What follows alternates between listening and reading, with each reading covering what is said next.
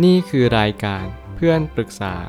เป็นรายการที่จะนำประสบการณ์ต่างๆ มาเล่าเรื่องร้อยเรียงเรื่องราว ให้เกิดประโยชน์แก่ผู้ฟังครับ สวัสดีครับผมแอดมินเพจเพื่อนปรึกษาครับ วันนี้ผมอยากจะมาชวนคุยเรื่อง หนังสือ How to Give Up Plastic A Guide to Changing the World One Plastic Bottle at a Time ของ Will McCallum คนนี้เขาเป็นแอคทิวิสต์ของ Greenpeace อยู่แล้ว เขาวิจัยเรื่องพลาสติกมานานมาก และเขาก็มีความรู้สึกว่าเออโลกเราพลาสติกมันเยอะขึ้นจริง ๆ มันเยอะจนถึงขั้นเขาบอกได้เลยว่า เราไม่สามารถที่จะเปลี่ยนแปลงอนาคตได้อีกแล้ว เพราะวันนี้มันกำหนดอนาคตไปแล้ว คือทุกอย่างมัน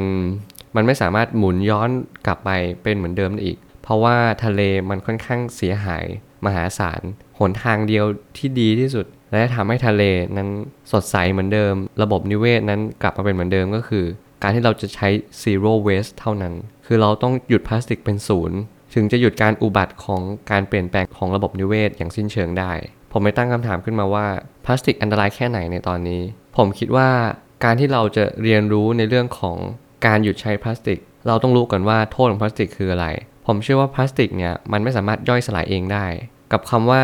การย่อยสลายของพลาสติกเนี่ยเราต้องใช้เวลาเป็นพันล้านปี เป็นอย่างต่ำเพราะว่า 1 พลาสติกเนี่ยมันประกอบไปด้วยสารสารหนึ่งที่มันไม่สามารถย่อยสลายเองตามธรรมชาติ แต่ไอ้ย่อยสลายเองตามธรรมชาติเนี่ยมันยังไม่น่ากลัวเท่ากับการที่เราให้สัตว์ต่างๆ ในระบบนิเวศกินเข้าไป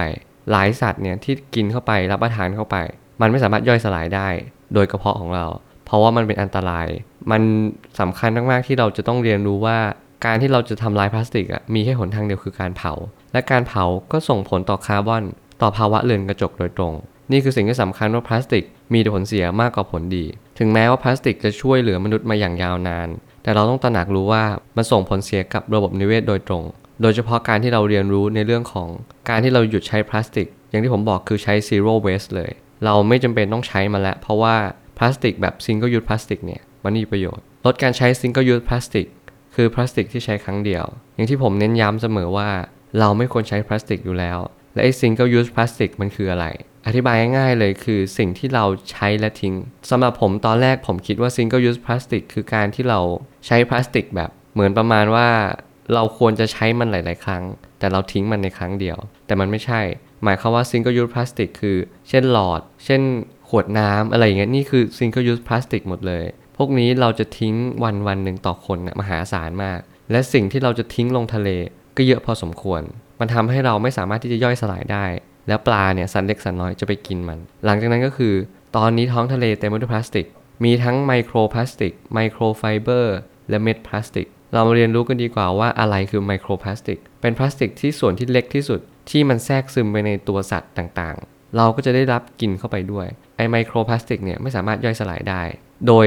ร่างกายของเราเอง แต่มันต้องใช้เวลายาวนานมากๆ ที่จะย่อยสลาย เพราะมันคือส่วนหนึ่งของพลาสติกเช่นเดียวกัน การจะสร้างพลาสติกขึ้นมาได้ เราต้องหลอมรวมของเม็ดพลาสติก และก็ไมโครพลาสติกมหาศาลมาก จึงเป็นพลาสติกหนึ่งอัน เนี่ยคือความเป็นจริงที่เรากินเข้าไป เรากินสัตว์ เราก็จะมีไมโครพลาสติกในตัวเรา เพราะเรากินสัตว์ที่กินไมโครพลาสติก และก็กินเม็ดพลาสติกไปด้วย เราก็จะได้รับผลเสียและเราก็จะเป็นโรคต่างๆ มากมายในอนาคตอย่างแน่นอน และหลีกเลี่ยงไม่ได้ ผลกระทบที่มหาศาลและยังไม่หยุดที่ตอนนี้อย่างแน่นอน นี่ความเป็นจริงที่ทำให้เราได้ตระหนักของเรื่องพลาสติก ว่าเราจะยอมแพ้กับเรื่องพลาสติกได้เมื่อไหร่สักที คนเขียนเขามาจาก Greenpeace เขาอยากที่จะให้เราเป็นโลกสีเขียวอย่างแท้จริง มันคือความเชื่อของคนคนหนึ่งที่ทำในองค์กรนี้อยู่แล้วว่า เราอยากจะช่วยยังไงก็ตาม ให้โลกใบนี้กลับเป็นสีเขียวเหมือนเดิม ให้โลกใบนี้มันย่อมสดใส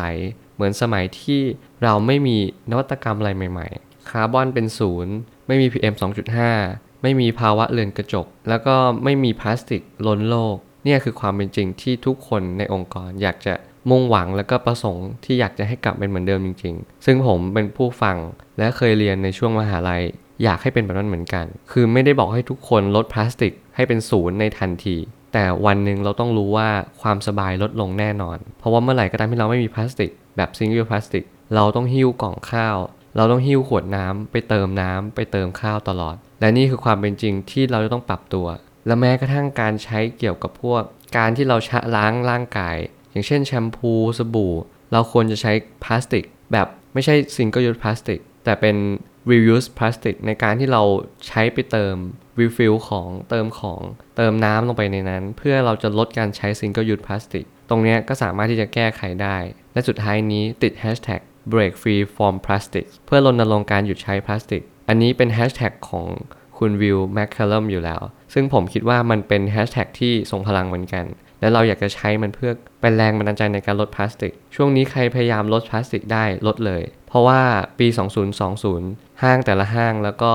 โลกทั้งโลกก็จะร่วมรณรงค์ในการหยุดใช้พลาสติกอย่างแท้จริง เพราะเราเล็งเห็นและเชื่อนักวิทยาศาสตร์มากแล้วว่า นี่มันจะส่งผลต่ออนาคตจริง ถึงแม้มันจะไม่ได้ช่วยในการให้อนาคตเปลี่ยนไป แต่อย่างน้อยเราก็เกิดมา เราก็ช่วยกันและกัน มันก็ดีที่สุดแล้ว ผมเชื่อว่าทุกปัญหาย่อมมีทางออกเสมอ ขอบคุณครับ รวมถึงคุณสามารถแชร์ประสบการณ์ ผ่านทาง Facebook Twitter และ YouTube และอย่าลืมติด Hashtag เพื่อนปรึกษาหรือ f r ร e n d t a l k ด้วยนะครับ